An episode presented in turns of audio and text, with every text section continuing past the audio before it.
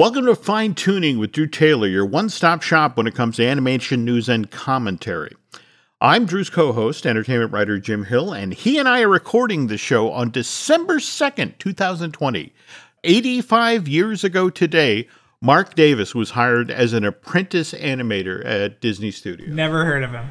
Never heard of him. No, I'm Yeah, kidding. you know, you know, I've been thinking a lot about Marc lately. We, it was 20 years ago this January that we lost him. And of course, you know, we've seen a couple of great books come out about his life. We had the Marc Davis, Walt Disney's Renaissance Man back in October of uh, 2014. And then, of course, the, that amazing two volume set, Marc Davis's, in his own words, Imagineering the Disney Theme Parks, which came out in September of last year.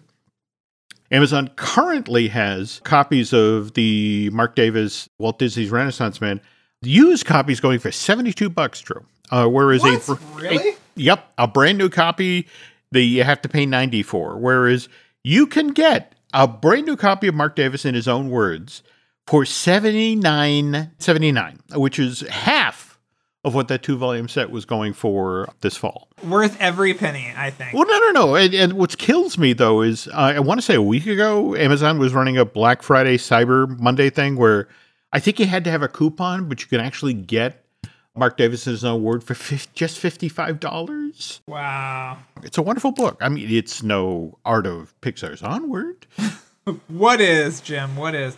which again going for just seventeen dollars and ninety-nine cents. Clearly, this book was a huge hit, Jim, if it's going no, for no, seventeen no, dollars. no, no. See, see, see, no, you say this now. But again, you look at what happened, you know, that Marc Davis, Ren- you know, Walt Disney's Renaissance Man thing. I want to say that was 25 maybe $40 six years ago. And the fact that it's doubled and in some cases tripled its price. Well, you know, you and I both know that we, when we're doing projects and things, it becomes a kind of like game of, of shell that who who has what art of book that maybe you don't have and is There now out go. of print. It's a nightmare. I, I'm I'm currently trying to find the Tron Legacy book. If anybody has it, let me know. Please send it Oh. to me. I am like in desperate need. Okay. I, I think, again, it's in the basement, but I'm in the middle of my library reorg project. So when I find, Which has been going on for how long, Jim? Uh, there are thousands of books. They keep coming. I know. By the way, not to nag, but I did send you my copy of The Art of Onward I have it, Jim. I have several it. months ago to be autographed. You didn't like my hastily signed um, card in the other one. Were you being pursued by supervillains at the time? I mean, I'm, I, I'm just gonna say it was not it was not a glamorous book signing that you see in movies. It was me sweating in a mm-hmm. like storage room over this giant stack of cards, but it was the only signing I got to do, so I, I, I did have fun. I will say that. I'm grateful to have that card, but I want the real one. I will. So- I will give it to you. And, and, Okay. I, and I got the uh, the Art of Soul book this week too, which is absolutely fabulous. You were It right. is. No, it's a, a killer Yeah. book. Killer work. But don't read it if you're like Jim and want to ruin it for yourself. You can read it, but I don't. just saw a piece of art today that totally gives away. Uh, I, I saw this online as part of somebody's review, and they don't mention the plot twist, but there's this piece of art that involves. Just again, it's one of these things you cannot look at it and go, "Oh." Oh yeah. So Don't. We've said too much, Jim. Yeah. Okay.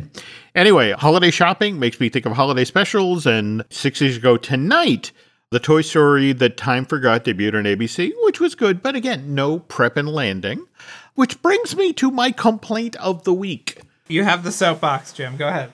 This past Sunday, channel surfing and ABC is running prep and landing. I love this special. I think it, in a lot of ways, it was one of the things that signaled that Walt Disney Animation Studio was back, that they could make this this wonderful, cute, clever, genuinely entertaining all the way through 22 minute long holiday special.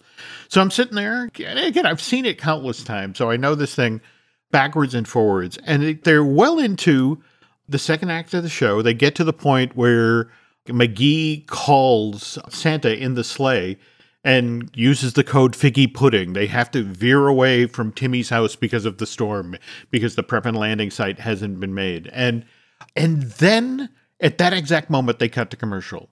And I'm sitting there and I start foaming at the mouth because there's 90 seconds left in Act Two. that actually sets up the whole third act of this holiday special. And Disney, for the first time, and, and I know in the history of of holiday specials, they do this all the time. Anyone who watched Rudolph on CBS back in the the nineties, you know, there were whole scenes that were cut to to make time for more commercials. But but this one, the I thought that was I thought that was because of uh, Rudolph's outspoken stance against Richard Nixon. that it was cut. This this is true, and, and, Okay. and Hermey's terrible addiction problem. yes, yes. and, and this is on ABC. This is something Disney. Oh, I mean, uh, but at the same time, the fact is, all right. If I want to see this in original form, I can go over to Disney Plus. You know, all 22 minutes and all their glory are preserved there. And I get it's a it's been a lousy year. It's 2020. Networks need to make more money, but it's just like you cut those in the 90 seconds you cut out of it. While we are talking about somewhat crappy things, you and I have known about this for a while. Uh, we haven't, I mean, I think we've hinted at it on a couple of episodes, but we haven't come straight out and talked about what's going on with DuckTales. But you yesterday did. Well, yeah, there was a there was a tweet, there was a hashtag that was trending that said "Renew Ducktales 2017," Mm-hmm. and so I just wanted to say to everyone who is using this hashtag, it's over, it's mm-hmm. done. Disney Channel has not announced it yet, mm-hmm. but this is what's going on. And you know what? I, I honestly didn't know if it was that much of a news story. I mean. Mm-hmm. You look at how many people are now working on other things that were working on the show. I wasn't speaking out of turn. I didn't think, but it ended up being huge. Oh, yes, it blew up in a, a large way. Yeah, people were mad that I did it on the day that it went on hiatus. I mean, I mm-hmm. don't know. I, but anyway, I wrote about it this morning and said, listen, you know, you're going to end up with way more episodes than mm-hmm. many of the classic Disney afternoon shows because it's not going to end until 2021 at some mm-hmm. point. And you know, let's be happy for with what we got. But even after I posted the story, it got even bigger.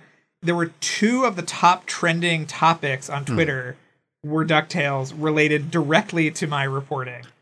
So it was crazy, and I was totally taken off guard, caught off mm-hmm. guard by this whole thing. So by the end of the day, mm-hmm. Disney had actually fessed up. Do you want me to read the statement, Jim? Please, please. Okay. The talented creative team, led by Matt Youngberg and Francisco Angones, who are both super talented. We I, mm-hmm. that's my aside, but yes, mm-hmm. uh, have delivered exceptional storytelling with uniquely reimagined characters for three seasons of 75 episodes and more than 15 shorts. Now, I want to just break for a second to tell you mm. that the 75 episodes means that there are 10 more left mm-hmm. because the episode that aired last Monday was episode 65. Okay. Okay, so that gives us a clue. There you go. So there's 10 more. Uh, while physical production has wrapped, DuckTales continues to avail- be available daily on Disney channels and Disney Plus around the world, and fans will get an epic season finale in 2021. I don't know why they didn't say series finale. That's sort of odd, but um, I have to admit, I was fascinated by that language as well. Epic season finale, because I think Yeah. you were talking about it's ceasing physical production. right. Okay. We all know about the Darkwing Duck reboot that's sort of stepping out of, of in fact, just this season or so of DuckTales. I've also been hearing, again, because Disney Plus has kind of reinvented the entire Walt Disney Company. And so the way people traditionally approach holiday specials, TV series, the like has changed. And so I guess there has been some discussion at some point in the future that you might get some of the band back together, some of the production team to do some other DuckTales stuff, but that's It's just impo. I mean, it's just so. That is the thing that is the impossibility, though, right? It's like everyone has a has another job. No, now. no, no. Absolutely. Absolutely. But at the same time, whenever I talk with somebody at Disney Television Animation about this, they basically uh, turn to DuckTales and go, you know, I think we're kind of considering the SpongeBob business model. And remember, there was a three year gap, or there have been multiple three year gaps Yes, between, yes. between new sets of SpongeBob episodes. So, and, you know, people went off and did other things and then came back. By the way, folks, I, I want to point out that uh, on every show, we tell you that you really should be paying attention to Drew on social media. And if, if you ever need a reason Yeah. to do that, uh, what just happened last night is, is the way to go. Well, I also think it's weird that the show started on on Disney XD Mm-hmm. and then it moved to Disney Channel. And I feel like that Disney Channel time was when they were really bullish about like that's when all the toys came out and Target and Mm-hmm. stuff like that. And then they moved it back to XD. Yeah. And it also strikes me as being somewhat reminiscent. I mean, if I hadn't have said anything, it was going to be like Gravity Falls, where it was going to be like, oh, yeah, by the way, that next episode is the last one ever. Which is, do you remember when they did that? And I mean, I was at Disney and I was covering Gravity Falls every week, and they sent me that note, and it was like, oh my God, this is insane.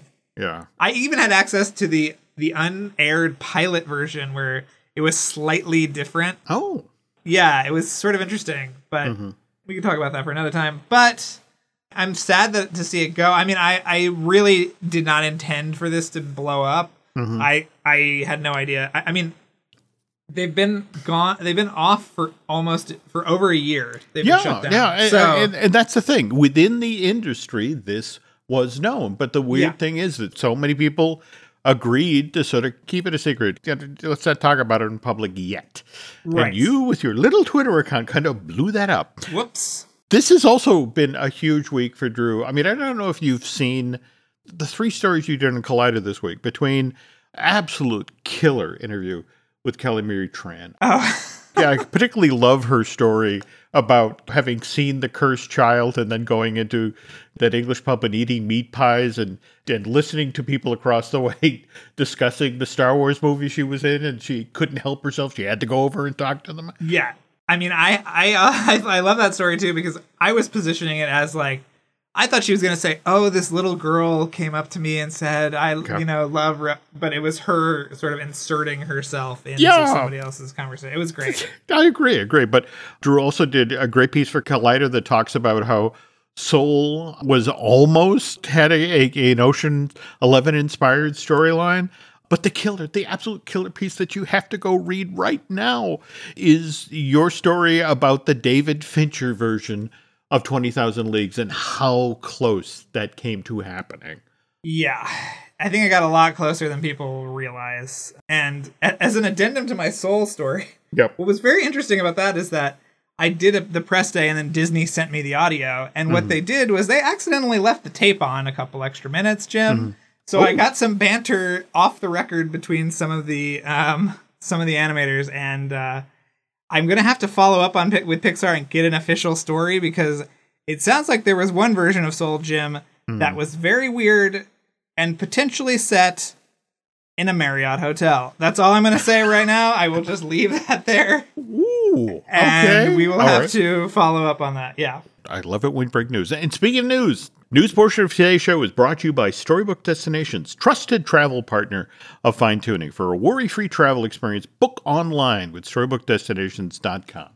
Okay, what do you make of, of how Croods A New Age did at the box office this past weekend? I guess it's good. I don't know where I don't know where people are seeing this movie anywhere. I mean, um, The piece uh, about Tom Lesinski, the head of National uh, CineMedia, he was pointing out that given how well it did this past weekend, in what it sold 14 million worth of tickets. yeah, a little bit over. so? I think. Yeah. Okay, but he pointed out it's like it made that much money, and on only 45 percent of the theaters in America were open. That's astounding unto itself. It was the top grossing, uh, the best uh, Friday, Saturday, Sunday since March. It was the strongest opening for a film, animated or otherwise, since Onward. So, what do you make of what he said about you know that this bodes incredibly well? Yeah, I mean, I think one the the quote that's that um kind of stuck out to me was he said it's it's proof that movie theaters will bounce back. It's not if, it's when. Mm-hmm. So I hope that that's true. I just don't. I don't. The question I have is when, because Mm-hmm. I don't know when th- that will happen. Obviously, still things are shut down in New York and LA, Mm-hmm. And things are seemingly going really pretty poorly with the whole coronavirus thing. So we'll see. I read a piece about the slow walk back to normalcy. What they stressed is that we're seeing the first wave of the vaccine. The first sets of vaccines are going to go to first responders and the most vulnerable. But the problem is the Pfizer and Moderna. Am I? Yeah. Okay. they're a two shot vaccine. So folks who get it in late December, early January still have to get the second shot. So that's February. And then, you know, with ramping up and making it available, basically the, the timeline seems to be that most Americans will have the opportunity to start getting the shot in April. Understanding that if it's the two shot method, it means, you know, they don't complete the process till May.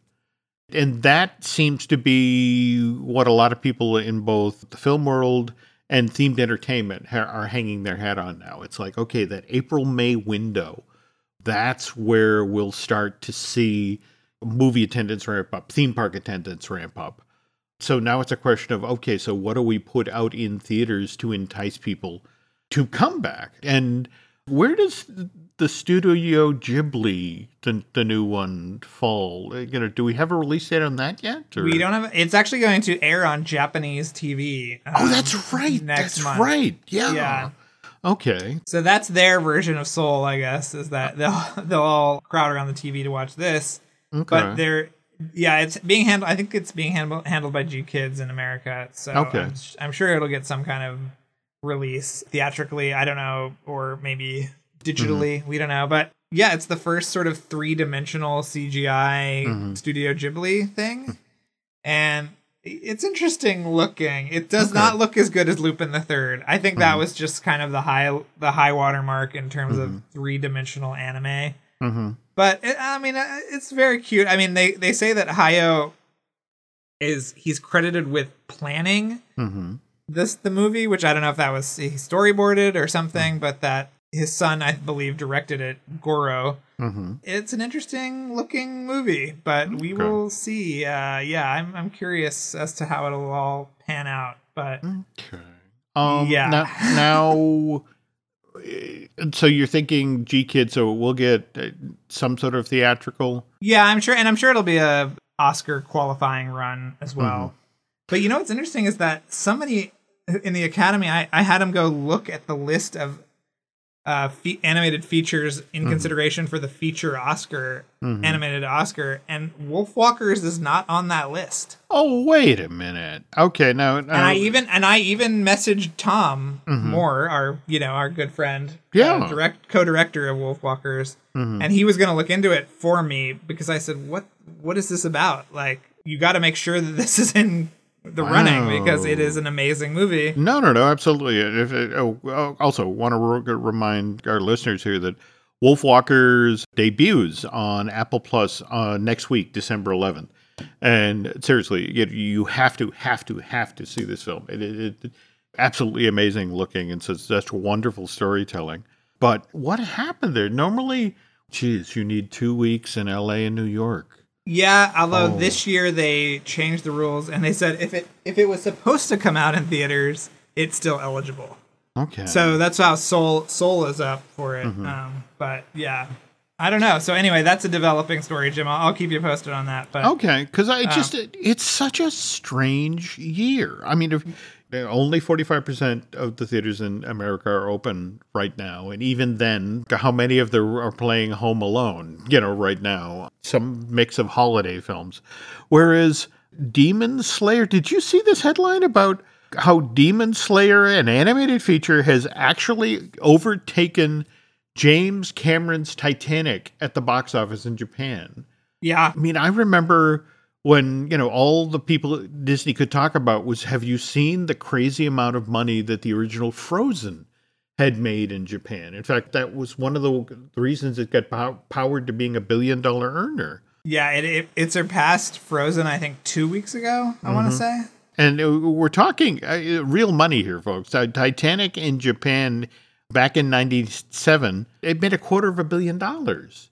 So the fact that a homegrown animation animated feature there did as well as it did, it's such a crazy year. It's Uh, amazing. Know. It's amazing. Uh, that said, though, I guess we should also mention looking ahead to 2021 and where all these animated features end up. What did you make of the the announcement coming out of Netflix about Back to the Outback? Well, I mean, it sounded like that DreamWorks movie that we didn't get a couple of years ago. remember what was that one called? Uh, oh, uh, Big, I- Big B or Yeah, it, it- in fact, didn't they they harvest a short out of all Yes. the work that had been done? yeah. Yeah. So I mean, I, as you know, Jim, I'm like knee deep and still in my Rescuers Down Under research. So I'm very much in the Down Under spirit mm-hmm. Mm-hmm. right now. But what is that line from The Simpsons when uh, when Bart gets arrested in New Zealand, where they're talking about America's brief fascination with Australian culture in the '90s? And he sees the Yahoo Serious uh, Film Festival, and he says, "Those words don't make sense together." Um, Yes. but yeah, so it, it feels a little bit like that. But you know, Uh-huh. you and I are looking forward to Pinocchio and Mm-hmm. the um, the Henry Selick movie and stuff like that on Netflix next year. But I'm sure we'll watch this one too, Jim. No, no, no, no, definitely, definitely. But you just mentioned another series, you know, the story genuinely looking forward to on Collider, and, and that's your piece about Rescuers Down Under. But there was another animated feature that came out in this same window of time, or predated Rescuers Down Under by 17 years. And, it, and that was 1970s Robin Hood. Very, very strange movie, which Yeah. we'll talk about right after this break.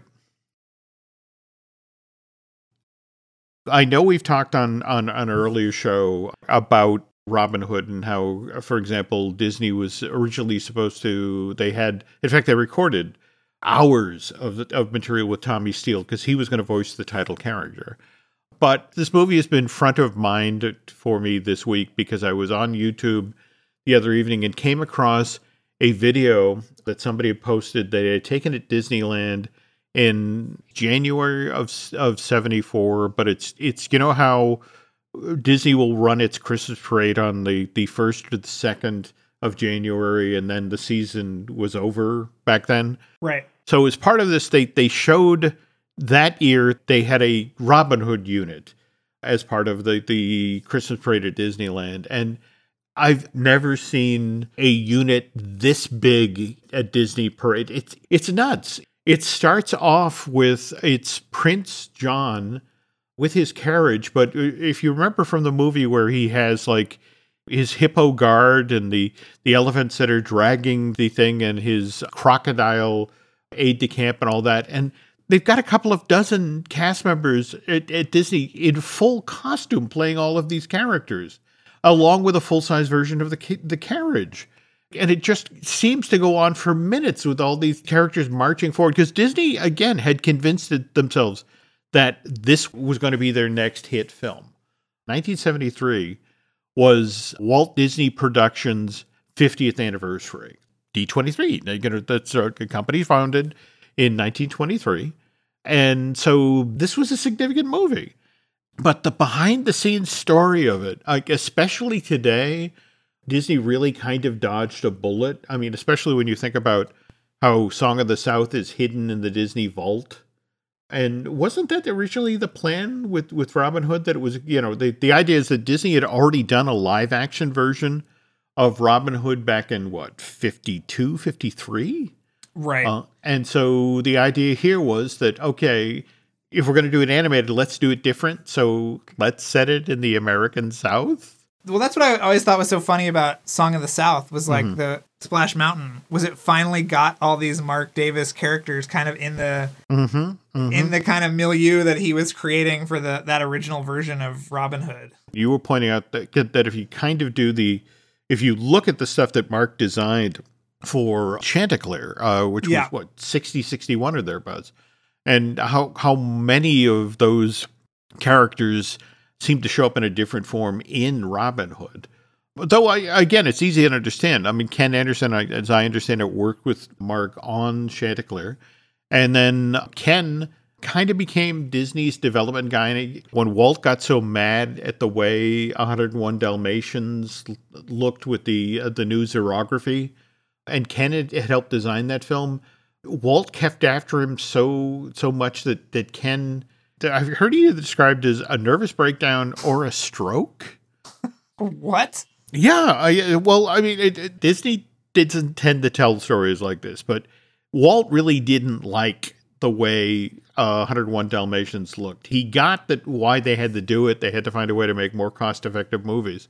But he felt that the xerography process there was too much sketch. There was too much rough. Oh, that's why it looks so beautiful to me. At Well, least see, no, know. that's it exactly. But Walt had come forward, you know, through that whole period of the ink and paint folks, and this eliminated one step in that process.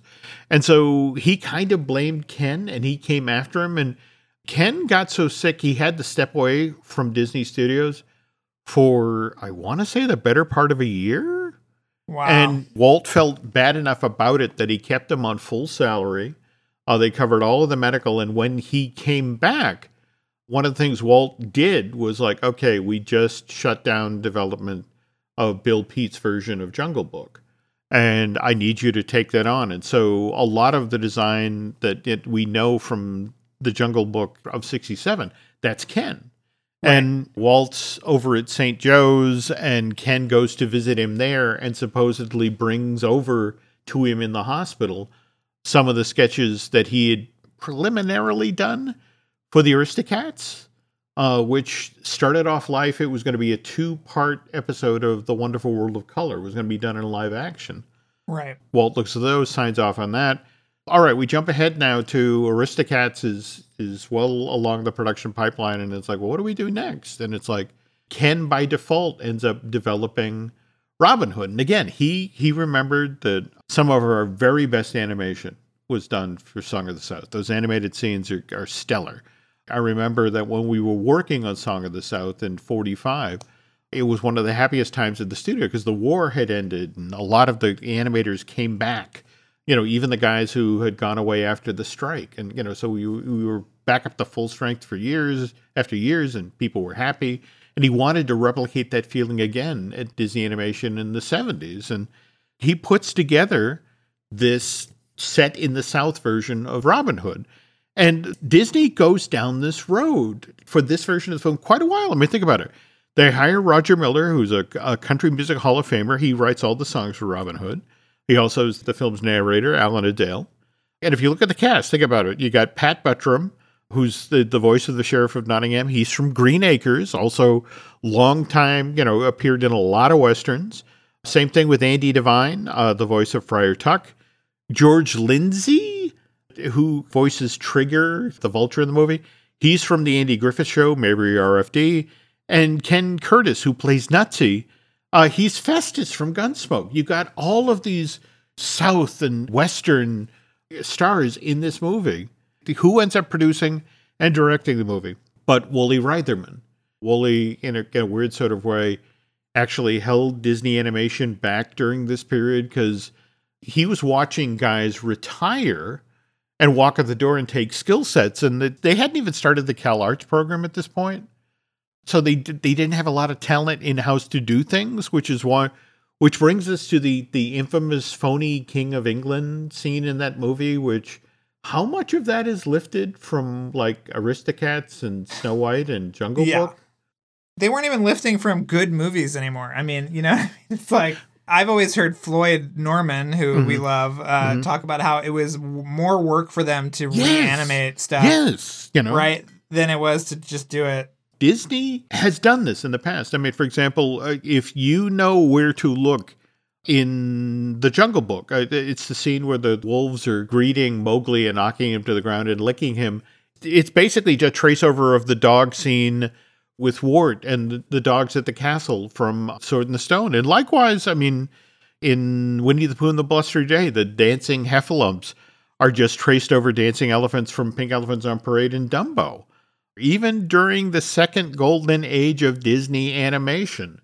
If you you know where to look in the original hand-drawn version of Beauty and the Beast, you can see Bambi's mom and you can see Princess Aurora and Prince Philip dancing. Those scenes are traced over. So it's not like they didn't do it before. It's just that I think the thing about you know the phony King of England scene is there's just so much reuse. That's one of the reasons why you know you can find that scene and then people drop side by side with it the scenes that the animation was lifted from uh, multiple times on YouTube. The other thing I think that's fascinating about during this period is this really is a time when Disney is playing it safe. At this point, Phil Harris is on his third Disney movie as a character. He did Baloo and Jungle Book and O'Malley and Aristocats, and now here he is as Little John. Also, I guess we need to talk about Monica Evans and Carole Shelley, who came on the entertainment scene in the mid 60s because they were in the Broadway stage version of Neil Simon's The Odd Couple. They played the silly English woman, the Pigeon Sisters, that come into the play halfway through. And they were such a big part of the success of the play that they not only had them come and play the Pigeon Sisters again in Paramount's movie version of The Odd Couple, but they brought them back to play the same characters in the TV version with Jack Klugman and, and Tony Randall. Oh, really? This is when they came on Disney's radar. There was this era at Disney Studios where it seemed like the only way you got cast at Disney in an animated feature is if you were on the cover of TV Guide. The whole notion of Ron Miller went home at night and just opened TV Guide. Oh, that's an interesting person.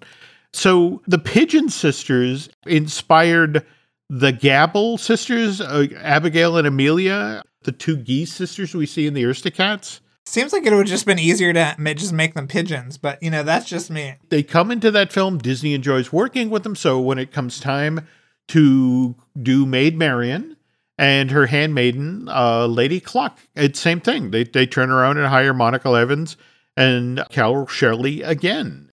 Disney in 73 was so convinced that Robin Hood was going to be a hit.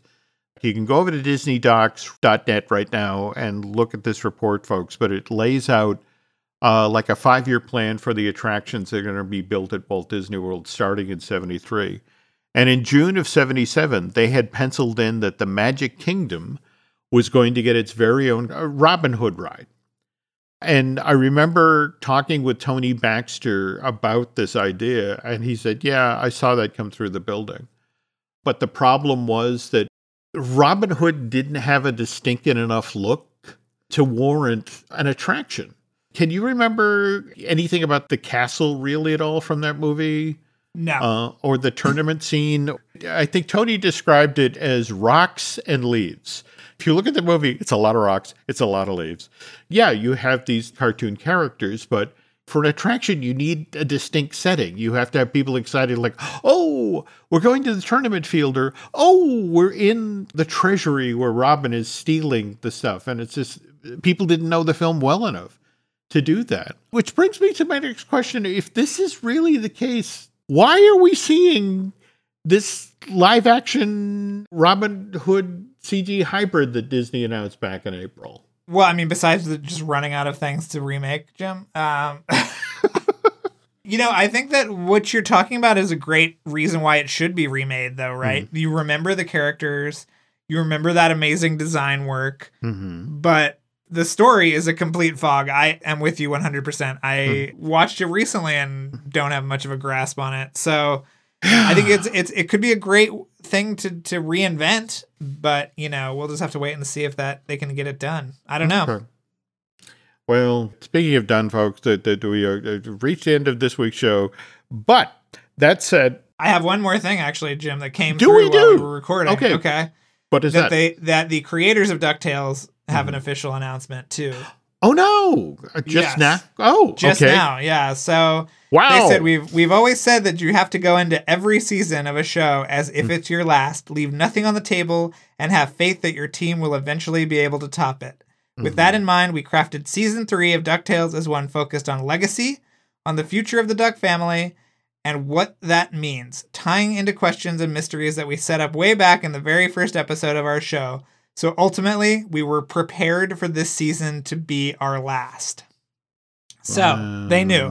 Um, our whole team is so proud to be a part of the continuing legacy of these characters. Even more so, we're proud of the community that this show has given us, from our dear friends on the cast and crew to all the fans we met in person and online who share the same love that we have for these incredible characters. We're sure we'll have more, much more to say later, but right now we want to thank you for all your kind words and support throughout this whole adventure and focus on delivering a fittingly epic adventure for the Clan McDuck as the series draws to a close. Because at the end of the day, We're all fans and we're all family. And family truly is the greatest adventure of all. Huh, that's weird. Usually there's some kind of crash b- before we can finish the, oh no, the ground. Woo oo, Matt and Frank. So there you go, Jim. oh, I love those guys. Uh, yes. Okay. Well, we could gross. We could be upset. But again, we still have 10 episodes yet to come and supposedly epic season finale, not Well, you know, series finale. Yeah, but in that recent episode where they're like, "Oh my god, we have to go back and collect all the things," and Mm-hmm. you know, it was like, "Oh, this is gonna be awesome." Th- Yeah. Like they have set it up for a great finale, so I can't wait. But anyway, so I just wanted to share that, Jim. That's great. That's, that's terrific. And speaking of sharing, can can you talk about what's going on with Light the Fuse these days? Well, by the way, I would be remiss if I didn't mention. Is it Katie who's been designing the merch? Oh yeah, Katie is our is our graphic designer, and Mm-hmm. she made a absolutely killer sort of fake Christmas sweater T-shirt Mm-hmm. that you can get, which No. is I think really cool. I and I totally agree. The, the, the really handsome stuff that's easy to read and Yeah. very distinctly the Mission Impossible films. So Yes. And, and and what really is annoying is Mm-hmm. that she does it like in a couple hours while she's sitting on the couch, you know. Whereas I'm slave, I'm still trying to get this rescuers down under thing written, and she's just like doot dot deet doot, and then you know there's an amazing design, but you know Well, like, uh, uh, you and I both lucked out. You, you got Katie, I got Nancy. It's a Yes. rule number one to success, folks. Marry a smarter woman. yes yes. To pivot back to Light the Fuse, what's coming down the pike? Oh, I think well we're we've got our Lesley Ann Warren episode coming up, Jim, which I think you'll love. Mm-hmm. Um, and we are we did a, a crossover with another great podcast called the King Cast, and their whole thing is about Stephen King. So we kind of Mm-hmm. Oh. Mm-hmm. look at uh, Brian De Palma because he started. He's, he basically started Stephen King's career and he started the Mission Impossible franchise. So that was actually a lot of fun. Mm-hmm. And yeah, we got a ton of great episodes, and then uh, rolling into uh, the John Wick miniseries in the spring. We're we're trying to to wrap that up in a dynamic way as well. We are, you know, we would love to get a certain Duke Kaboom to to close out that series. So that's what we're working on right now. Well, okay. You know, That sounds amazing. Holy cow. Well, over on the Jim Hill Media Podcast Network, yeah, we, we, we- got Disney Dish with Len Testa. We got Universal Choice with Dustin Fuse. We got Marvelous Disney, the show I do with Aaron Adams. We also have Looking at Lucasfilm. We're doing the last couple of episodes I'm, I'm doing with Dan Z, which makes me sad, but what are you going to do? And Shelly Valladolid and I are working on a Christmas, special Christmas edition of I Want That, the merch show, which hopes to be out soon. If you could head over to Apple Podcasts and rate and recommend not only fine tuning, but also light the fuse, that would be very, very helpful. And if you really enjoyed what you heard here tonight, if you want to head over to Bandcamp and subscribe, that helps pay for multiple copies of The Art of Onward. Uh, can you remind folks how to find you on social media, Drew? yes, it's Drew tailored, like a tailored shirt. Um, and yeah, that's me on Instagram and Twitter. So follow along. Okay. And you can find us on Twitter and Instagram as Jim Hill Media and over on Facebook as Jim Hill Media News. And thanks for listening, folks, and we will be back soon.